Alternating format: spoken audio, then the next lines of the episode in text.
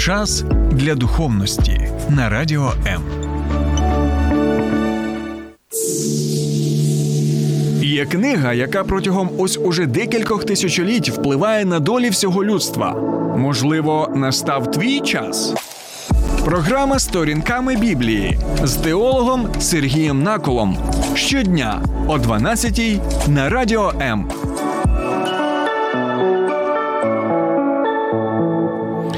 Вітаю, друзі! Минулої суботи ми усі були вражені тими трагічними подіями, які відбувалися в Ізраїлі. І ми побачили, що зло воно дійсно втілюється не лише в нашій країні, так, у вигляді усіх тих людей, які називають себе армією Російської Федерації, які чинять зло, які вбивають. Але зло також втілюється і в тероризмі, в міжнародному тероризмі. І оцей знову прояв, демонічний прояв зла ми побачили і. В Ізраїлі, і незважаючи на те, що ми вже протягом майже двох років перебуваємо у стані війни, ми е, знову відчуваємо обурення, ми знову відчуваємо співчуття глибоке, щиросерде. Ми відчуваємо цю емпатію. До усіх тих людей, які зараз перебувають в Ізраїлі, які стали жертвами цих терористичних актів, наповідь оцих е, звірячих дій, які там відбувалися, ось цього прояву жорстокості і зла, і також я щиросердо е, висловлюю свої глибоч... глибинні співчуття усім тим родичам загиблих людей, ті, хто втратили своїх е, дружин, чоловіків, бабусів, е, усіх, так, і особливо тих, хто втратили своїх діточок, і навіть нам повідомляють, що були також і вбиті навіть немовлятка. Це просто. Неймовірні речі, і знову і знову ми бачимо, що зі злом потрібно боротися. Зло потрібно зупинити, зло потрібно викорінювати. Тому Друзі, звичайно, що усі ми молимося за Ізраїль, усі ми молимося за усіх тих людей, які там перебувають. Усі ми молимося і за, як то кажуть, за Єрусалим, так і в стрічках новин. В соціальних мережах ми можемо багато побачити, як е, християни так вони наводять е, слова зі 122-го псалму. Бажайте миру Єрусалиму. І звичайно, що ми повинні бажати, як як люди, так, створені за образом і подобою Божою, у тих, кого є співчуття, емпатія, у тих, кого є а, відраза до зла, ми повинні бажати мира і Єрусалиму, і Ізраїлю, усім людям, які там перебувають, як в принципі бажати миру і в інших гарячих точках нашого світу, так, бажати миру і нашій країні, Україні, і долучатися до того, щоб цей мир також був встановлений. Але я сьогодні хотів з вами все ж таки поставити запитання: а про що саме цей псалом? Так? Чому саме автор псалму бажає мира Єрусалиму у свої часи? Тому сьогодні ми спробуємо дізнатися наступне: про що ж саме цей псалом? Як він пов'язаний з паломництвом у Старому Завіті, з святами Старого Завіту, з храмом який був на ті часи, жертвами, які були там, священство, яке служило Господу, як і левіти в храмові, як це пов'язано з царем Давидом. І найважливіше за усе, друзі, я ще раз підкреслюю, це найважливіше за все, як цей 122-й псалом пов'язаний саме з Ісусом Христом. А також нам важливо дізнатися на який Єрусалим і на яку гору Сіон, на який храм і чому зосереджують увагу автори Нового Завіту, наприклад, єврей з євреїв. Апостол Павло, і також єврей з євреїв, автор листа до євреїв. От сьогодні ми спробуємо про усе це дізнатися. Тому, друзі, долучайтеся до нашого прямого етеру, як на моїй персональній сторінці на Фейсбуці. Так, будь ласка, запрошую вас і на мій Ютуб канал сторінками Біблії. Так, а назву його Сергій накол. Мені буде доволі приємно, якщо ви зможете підписатися і також порадити мій канал своїм друзям. Добре, тоді давайте зробимо невеличку паузу, після якої і почнемо розмірковувати над цим 122 м псалмом.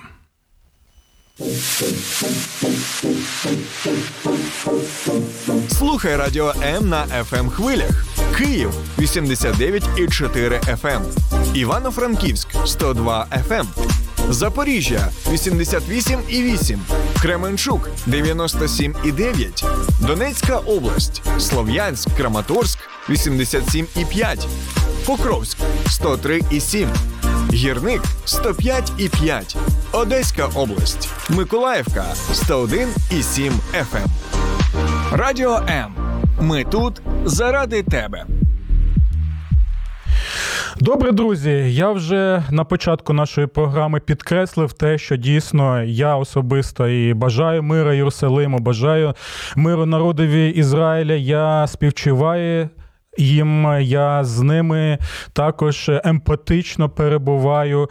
А от і я можу сказати ці слова бажайте миру Єрусалиму, які ми знаходимо у 122-му псалмі, але в той же час я запрошую вас, щоб ми могли порозмірковуватись над самим псалмом. Так, е, що ж, е, що ж то за причини, згідно автора псалму, бажати мира Єрусалиму? І що ж це взагалі за псалом? Так, де саме він знаходиться в книзі псалмів?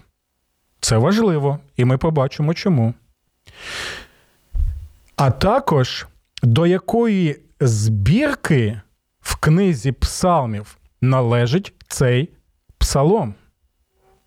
Коли цей псалом зазвичай співали, і за яких обставин. А також, що найважливіше, як цей псалом показує нам Ісуса Христа. Так, саме так, яким чином показує Ісуса Христа. Чому? Тому що після того, як Ісус Христос прийшов на землю, помер на Христі, був похований в гробниці, воскрес на третій день з мертвих і вознісся на небеса, ми знаємо, що усе писання, те, яке ми називаємо Старий Завіт, ми тлумачимо в світлі саме Ісуса Христа, який прийшов, який помер і воскрес. Сам Господь Ісус нас вчить саме таким чином розглядати священні писання, які знову підкреслюю, ми називаємо Старим Завітом. Пам'ятаєте, дорога в Емаус, учні йдуть так, в це місце, місто. Він зустрічаються вони з Господом Ісусом Христом, починають розмірковувати над тими подіями, які відбулися. так, І далі ми чуємо, що Господь Ісус Христос почав їм пояснювати від Мойсея, так. Від з Мойсея, з пророків із псалмів, посилаючись на три частини Старого Завіту, якої ми знаємо як Танах, і далі він е, каже наступне: невже ви не розумієте, про що тут йде мова? І далі ми читаємо, що Господь Ісус розплющив їм очі для розуміння священних писань, бо він пояснював їм, що Мойсей, тобто п'ятикнижжя Мойсеєво, книги пророків і псалми, вони усі свідчать про нього. Ось чому багато псалмів, які застосовуються в книзі псалмів у свій час до царя Давида, той самий другий псалом, пам'ятаєте, другий псалом був написаний в першу чергу в ті часи про царя Давида. Але в Новому Завіті ми бачимо, як апостоли. Вони що роблять? Вони застосовують тепер той псалом, який в свої часи був написаний про царя Давида, застосовують його вже до Господа Ісуса Христа. Тобто їх розуміння тепер набагато більше в світлі тієї реальності приходу. Господа Ісуса Христа і того, що Він звершив. Бо усе Писання воно вказувало на Ісуса, і усе Писання втілилося в Ісусові, в Його житті, в Його смерті, в Його Воскресінні, в Його Вознесінні на небеса і в Його царюванні по віки і віки. Це оці ті речі, на які нам потрібно е, завжди пам'ятати. І ось чому нам потрібно поставити запитання, як нам розглядати цей 122-й псалом вже в світлі Ісуса Христа, який прийшов на землю, помер. Воскрес, вознісся на небеса і зараз царює. Тому, друзі, давайте е, покроково все це будемо робити. Перше, ми всі знаємо так цю книгу 150 псалмів, назва її книга псалмів або псалтир. Ми всі звикли до цього. Це грецька назва, так, і перекладається вона як е, пісні, е, пісні під музичні інструменти. Але на івриті е, ця книга псалмів, її назва це Тегелім. Так, а Тегелім перекладається як прославлення. Тобто основна головна мета книги Тегелім це прославлення. Кого? Прославлення саме Бога, зосередження уваги на Бога в усіх аспектах мого життя: радощі, горе, страждання, війна, втрата, депресія, турбота про щось, а також гарні часи, увесь цей спектр людського досвіду і життя, емоцій тощо. Усьому цьому 150 150 псалмів в книзі Тегілім, вони показують, як можна радіти Господом і прославляти Його, незважаючи на усі обставини мого життя. По-друге, ця книга Тегелім прославлення вона показує також шлях, шлях від страждань до слави. Це той шлях, який проходили праведники, цадиким е, в Старому Завіті. Так, це той шлях, який втілився в усій повноті в нашому Господі Ісусі Христі, який пройшов шлях від страждань до слави. Це також важливо пам'ятати. І увесь шлях Господа від страждань до слави це був шлях прославлення свого небесного Отця. Це перше, що нам потрібно пам'ятати про цю книгу. По-друге, ми знаємо, що книга Тегелім вона складається з п'ятьох книг. Так. І таким чином вона що є відображенням своєрідним поетичним а яко, яких ще п'яти книг? П'ятикнижжя Мойсеєва. Усе, що ми читаємо в п'ятикнижжі Мойсеєві, ми можемо знайти в поетичній формі, де в п'ятикнижжі книги Тегелім. Як п'ятикнижжя Мойсеєва зосереджує увагу на Христа і говорить про нього, і пророкує про нього, так і п'ятикнижжя. Так, Тегілім, воно також що вказує на Христа, і що пророкує про Христа, і втілюється у Христі в усій повноті. Ось чому апостол Павло е, пише, що е, псалми це слово Христово. Тобто він вже розглядає псалми, так, ті, які були написані ще до приходу Христа, як те, що є саме Словом Христом, яке розповідає нам про Христа, яке вказує нам на Христа, яке показує, як втілюється воно саме в Господі Ісусові Христі. Добре, і у нас тепер запитання наступне: в якій саме з цих п'ятьох книг Тегілім знаходиться 122-й псалом. І ось ми можемо побачити, він знаходиться вже в останній частині цього п'ятикнижжя Тегілім. Тобто це псалми зі 107 по 156.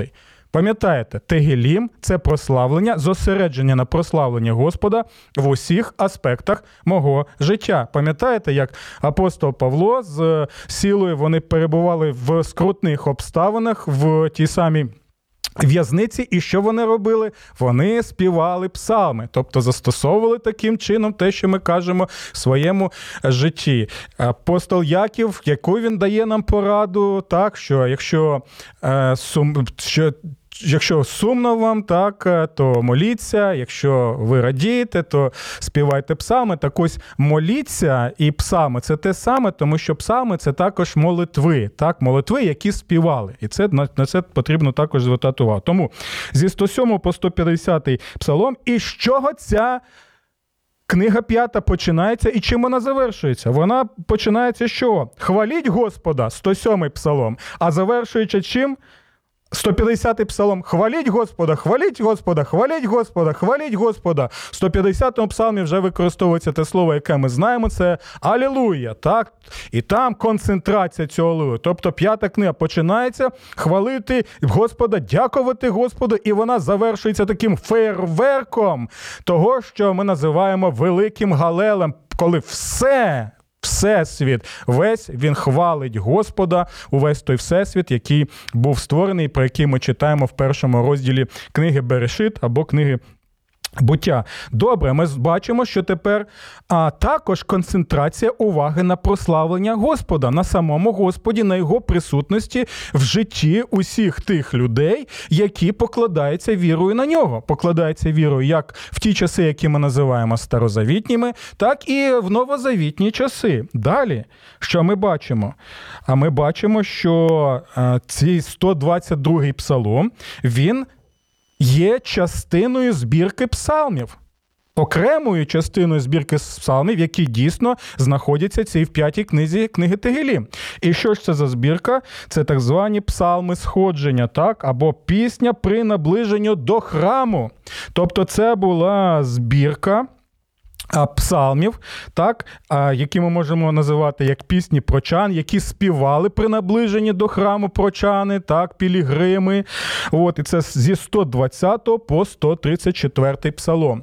І що тут ще важливо? Те, що наш Господь Ісус Христос, про якого ці псалми пророкували, про якого ці псалми казали, і, в якому ці псалми втілилися, він сам співав ці псалми зі своїми учнями, як ми читаємо в Євангелії. Так, так він також разом з учнями проходив цей шлях, ось цей шлях піднімався саме до храму. Чому це настільки е, важливо? Тому що цей псалом зосереджує увагу на прославленні Господа в обставинах свого життя і на особливій Божій присутності в якомусь конкретному місці. Це важливий момент для того, щоб зрозуміти, що означає слова бажайте миру Єрусалиму або е, просіть мира Єрусалиму. Добре. І тепер ми бачимо, що чомусь ці прочани вони рухалися до Єрусалиму. Ми знаємо, Єрусалим знаходився на горі Сіон. Так, а от е, саме місто там було, а в місті центром міста було що саме? Центром міста був, звичайно, храм, це було серце цього міста. Чому це місто і ця гора була важлива? Не самі по собі. Самі по собі вони не були важливими. Вони були важливими тому, що там перебував Божий храм, де в ті часи Бог особливим чином перебував. Так? Чому? Чому вони тоді наближалися? Тому що саме в храмові можна було мати особливі, особливу зустріч з Богом і принести що? Жертвоприношення за свої гріхи. Саме в храмові було священство. Ааронове. І також, е, що ми знаємо, саме в храмі можна було прославляти Господа. І це робили тричі на рік. Тому що ми в цьому псалмові е, читаємо наступне. так? Я зрадів, коли мені сказали, ходімо до Господнього дому. Бачите, в першу чергу, в чому його радість? Його радість в першу чергу, що він йде додому. Але до якого дому? Додому Яхве, Бейт Яхве. Ось на що зосереджується його увага в цьому псалмі, саме на живому Богові. Це важливий момент. Чому? Тому що в попередньому. Е, попередньому псалмі, що ми читаємо? Я підношу свої очі до гір, звідки ж прийде мені допомога? І далі що? Моя допомога від Господа, який створив небо і землю. На що зосереджує увагу Пілігрим? Так, е, він зосереджує увагу саме на живому Богові. Це важливо. 122-й псалом він радіє, тому що він йде в дім кого? Господа свого. Так? Знову зосереджується увага на Бога. Далі, 123-й псалом він доволі важливий. Тому що в 122-му псалмі ми бачимо, що він а, він бачить перед собою гору Сіон, він бачить перед собою храм, так, він бачить перед собою палац царя Давида, все це він бачить. Так, але але важливий момент, він не зосереджує свою увагу саме на цих об'єктах. На той час вони були суперважливими, і про що ми ще поговоримо. Але дивіться, що в 123-му псалмі, і це також пісня при наближенні до храму. Я підношу свої очі до тебе. Ага, знову до тебе, котрий перебуваєш де? Послухайте уважно, це важливий момент для того, щоб ми розуміли, як це пояснюється вже в новому завіті. Знову прочитаю, я підношу свої очі до тебе. Так, я бачу Сіон, я бачу Єрусалим, я бачу храм, я все це усвідомлюю, але всі вони що? Є цією стрілочкою, стрілочкою, е, знову пам'ятайте про ці, які що?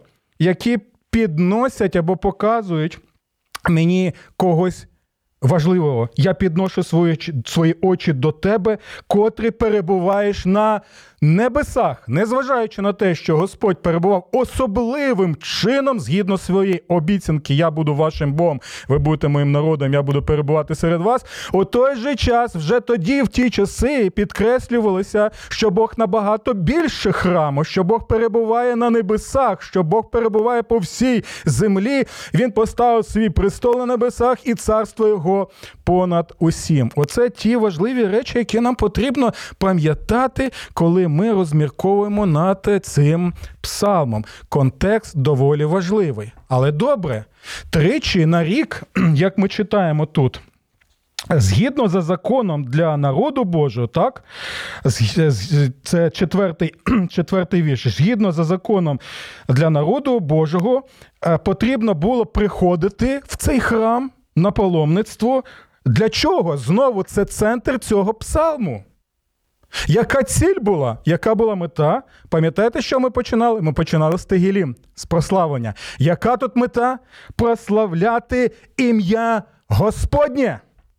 Прославляти ім'я Господнє. Ви побачили, що зосереджується увага в усіх цих речах не так на Сіон, не так на а, Єрусалим, не так на храм, як на самого Господа, який особливим чином там перебуває серед тих людей, як ми читаємо, а, які люблять тебе і які слухають Слово. Твоє, це також те, на що нам потрібно звернути увагу. Далі, що ж це були за свята, так, під час яких Потрібно було звершувати цю прощу і відвідувати храм. Так, ми знаємо, що е, згідно книги повторення закону, 16 розділ, 16 по 17 вірш, були три основні свята. Загалом їх, звичайно, було більше, їх було е, сім е, основних свят, але були три свята, під час яких і звершувалися ці псаломництва. І що ми читаємо це е, в повторенні закону? Згідно законом для народу Божого, як ми прочитали псалми, три рази в році потрібно з'являтися перед лице Господа Бога Твого у місті, яке він вибере. Почули? У місці, яке він вибере, увага зосереджується на зустріч з Господом в першу чергу. Важливо не так місце, як сам Господь, з яким вам потрібно зустрітися. так? І що там далі ми читаємо? У свято Пасхи, так, далі в свято тижнів, або п'ятидесятниці, як ми їх знаємо, і в свято наметів або кущів, також як ми це все знаємо. І ніхто не буде бачений перед лицем Господнім з пустими руками, а кожен принесе дар своєї руки, якими благословив Господь Бог. І дав він це усе тобі. Тобто три свята, які були в ті часи, так це Пасха, П'ятидесятниця і свято наметів або свято Кущів. Знову підкреслюю, це три головні були свята, хоча свят було більше. Але ми бачимо е, наступне. Так, ми знаємо тепер. Через е, призму Господа Ісуса Христа, який е, був мертвий, а зараз живий і царює повіки, так, і згідно того, як тлумачить це апостоли Господа Господа Ісуса Христа, ми знаємо, що усі ці свята, вони що? Вони показували на кого? Вони показували пророчо на Христа. Вони готували людей до приходу Христа. І в нас може бути питання тоді: а чому? Ми не святкуємо ці свята як християни у тому вигляді, як вони описані в книзі повторення закону? Ні, ми їх святкуємо. Ми їх святкуємо. Е, Вони не скасовані, вони не замінені, але вони втілені в Ісусові Христові. Чому? Тому що як автор листа до євреїв каже, що все, всі вони були вказівниками або тінями майбутніх благ, які втілилися в Господі Ісусові Христові. Ось чому апостол Павло, коли розмірковує про Пасху, він каже: Пасха наша Христос. Пасхальне ягня воно вказувало на Ісуса Христа і втілилися в ньому. І ось чому ми тепер святкуємо, що Пасху, там страсну, страсний тиждень, так, яка концентрує увагу на стражданні Ісуса Христа, на Його смерті, як пасхальна акція, і яка підкріплюється Його Воскресінням з мертвих. Так, ось чому апостол Павло далі в листі до Коринтян каже, що Ісус Христос є що? Є перший сноп. Перший сноп з мертвих. Ого, тобто День П'ятидесятниці, який нам а, відомий, так, або свято врожаю, або свято першого снопу, вони там були всі пов'язані. Що вони вказували на перший сноп Господа Ісуса Христа, так? І результатом його Воскресіння з мертвих і Вознесіння на небеса, так, бо пам'ятаєте, перший сноп потрібно було підносити. Е, що трапилося? Який був рясний врожай? І коли він трапився? Він трапився в день п'ятидесятниці, коли е, прочани перебували в храмі з усіх куточків тієї землі, ойкумене. І який був врожай? Ми знаємо, коли Дух Святий, як дощ зійшов рясний врожай, був що з'явилося? Е, перше християнське зібрання. Так, з три тисячі, далі п'ять тисяч, далі поширюється цей врожай. Ми бачимо тепер. Свято Пасхи вказувало на пасхальну акцію Господа Ісуса Христа. Свято П'ятидесятниці вказувало знову на Ісуса Христа і на той е, врожай в День П'ятидесятниці, який був зроблений так. Ось чому ми, християни, святкуємо День П'ятидесятниці, але вже святкуємо його в реальності Ісуса Христа, який прийшов. Так, і втілилося все це в ньому набагато більше, набагато славніше тощо. І те саме свято Кущів, бо свято Кущів це е, свято чого? Свято наметів. І ми знаємо, чому воно було настільки важливо, тому що воно нагадувало про Господа, який перебував серед свого народу в наметі. Так, коли вони були в наметях в пустелі, то що він був в Скинії. Так, і ось чому апостол Ян він пише в першому розділі, що Христос є нашою чим скинією. Е, він описує, що коли Христос перебував серед нас, він використовує слово.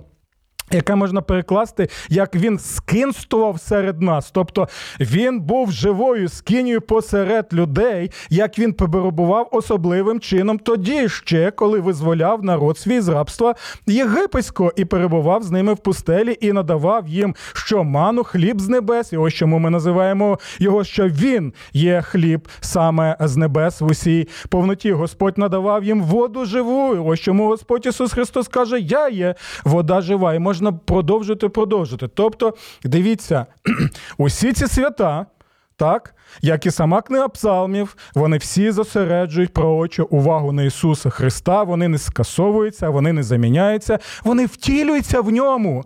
І ось чому ми вже сприймаємо священне писання, священне писання і книгу псалмів вже через призму реальності Ісуса Христа. І знову нагадую, ось чому апостоли, вони коли застосовують другий псалом, і знову нагадую, в ті часи другий псалом він був написаний про цара Давида.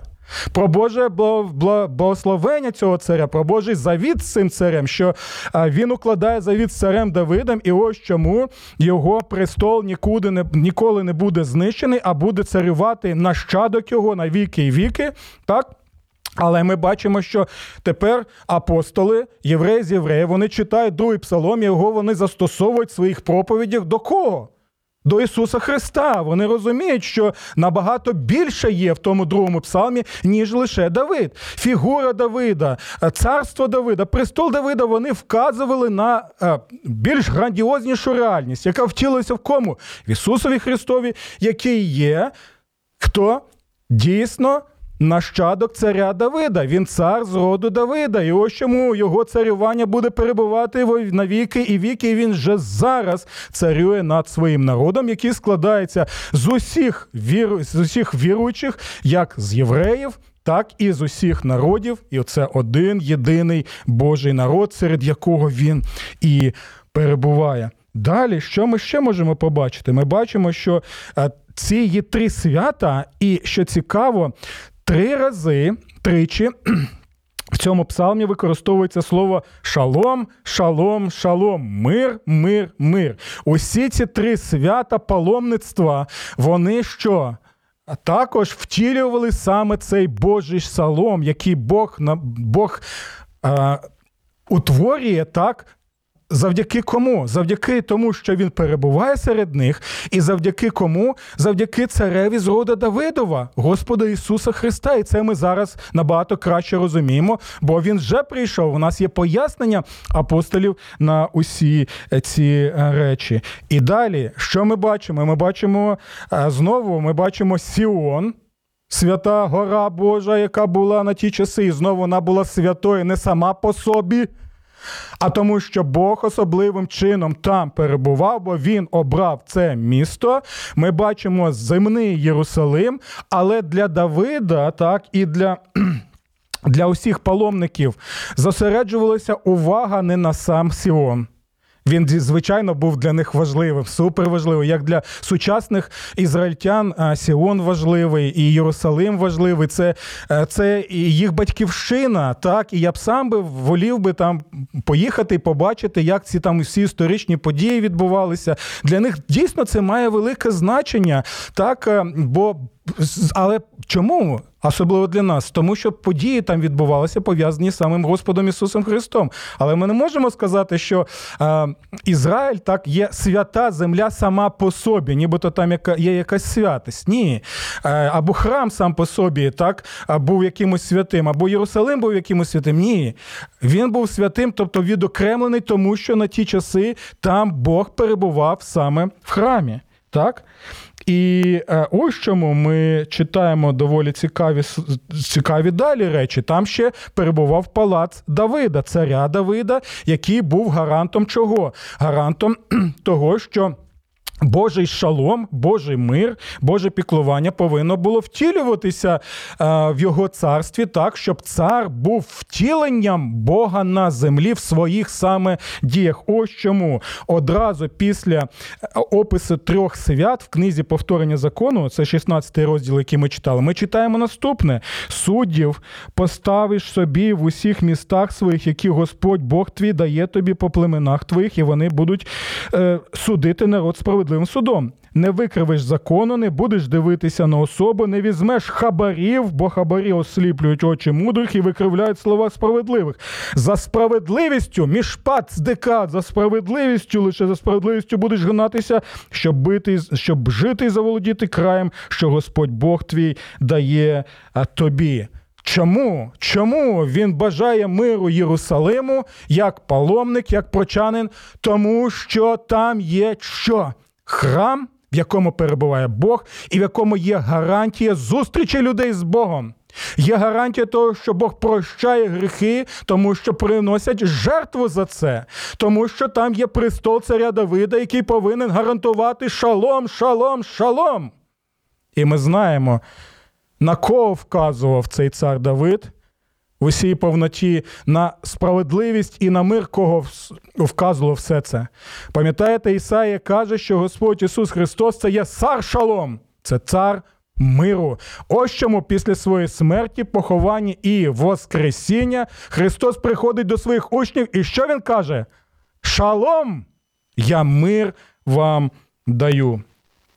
І ось чому написано, адже там встановлені престоли судочинства, престоли Давидового дома. Просіть миру для Єрусалима спокою тим, котрі тебе люблять, котрі тебе люблять. Чому тоді?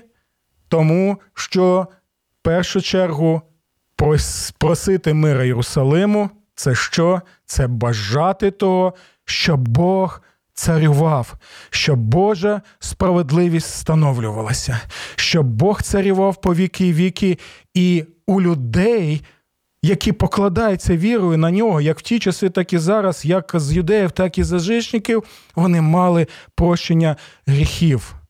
Але що ми знаємо зараз? І це важливий момент, друзі. І це потрібно нам поставити це запитання: чи є в сучасному Єрусалимі храм? Його там нема. Ми знаємо, що він був знищений. І зараз там знаходиться мечеть, так, Омара. Чи є там жертвоприношення за гріхи? Нема. А, Чи є там священство? Нема. Чи є там палац царя з престолу Давидового, який царює, втілює саме Божу справедливість. Ні, всього цього немає. І ми знаємо, що держава Ізраїль була заснована як світська держава, так і це взагалі диво, що вона була заснована, і це окрема історія, про яку можна розповідати. І я захоплююся тим, що вони насправді робили. Але ми зараз знаємо те, що. Е, в наші часи усього цього нема. І більше того, автор листа до євреїв нам е, показує наступне, що з приходом Ісуса Христа нам вже не потрібен храм, нам вже не потрібні жертвоприношення, нам вже не потрібно священство. Нам все це не потрібно. Чому? Тому що Христос є наш храм, як, як вони кажуть. Христос є жертва наша, яка принесена один раз і назавжди. Христос є нашим первосвященником, який набагато більше, ніж священство Ааронова, бо він священик за чином Мелхиседека, тобто того, хто був царем чого? Салиму. Того Салиму, в якому е, по тому вже з'явився і Божий храм. І ось чому автор листа до євреїв підкреслює наступне: що ви підійшли вже Е, коли Христос прийшов і Він живий, ви підійшли вже не до гори Синай, так, е, яка особлювала там завіт з Мойсеєм, Синайський завіт. Ви підійшли що? До Небесного Єрусалиму, до Небесного Сіону. Тобто він вже показує, що усе те, що було в ті часи, воно було вказівником, воно було тінями майбутніх благ, які вказували на нього, пророковували про Ісуса Христа і втілилися в Ісусі Христі в усій повноті. Ось чому храм нам не потрібен. Автор листа до євреїв конкретно про це покаже. Жертвоприношення нам не потрібні, священство нам не потрібно. так? І тому ми зосереджуємо увагу тепер не на земний Єрусалим, який може бути важливим, так, як батьківщина наша, як та, що пов'язана з якимись там е, речами, і це важливо для е, єврейського народу, звичайно, е, зараз. Але. Для християн ми можемо це побачити. Зосереджується увага самим автором листа до євреїв на небесний Єрусалим. Що таке небесний Єрусалим? Він пояснює, це Спільність, спільність усіх людей з усіх народів, євреїв і язичників, які перебувають з Господом Ісусом Христом. І ось чому там в центрі ми бачимо, що там знаходиться Христос, ходатай нового або оновлюваного завіту. І ось чому в новому завіті ми багато бачимо, як християнська громада помісна, вона описана яким чином? Як храм Божий, як храм Святого Духа. І апостол Павло каже, що перебуває перебуваючи в цьому храмі живому, з людей, які складаються з євреїв і з язичників, що приносять жертви живі. Які жертви ті вже не потрібно приносити, а усе своє життя тепер повинно бути жертвою саме цьому Господу. Оце е, таке коротеньке. Пояснення е, з Псалму 122. А я сподіваюся, що е, ще багато можна про що тут е, розмірковувати, але сподіваюся, я свою е, свою точку зору тут пояснив. І тому, як тепер нам пояснювати слова, прохайте миру для Єрусалима через цю реальність Воскреслого Христа, це вже вирішувати вам. До нових зустрічей і усього вам доброго. Бажайте миру народу Ізраїля тут і зараз. Бажайте, щоб там був встановлений мир. Бажайте, щоб терористи були знищені як там, так і по всьому обличчі землі, щоб нарешті був встановлений шалом, шалом царя Господа Ісуса Христа, на якого вказувало і в якому втілилося усе Писання. Шалом вам усім! Сподобався ефір? Є запитання або заперечення? Пиши радіом.ua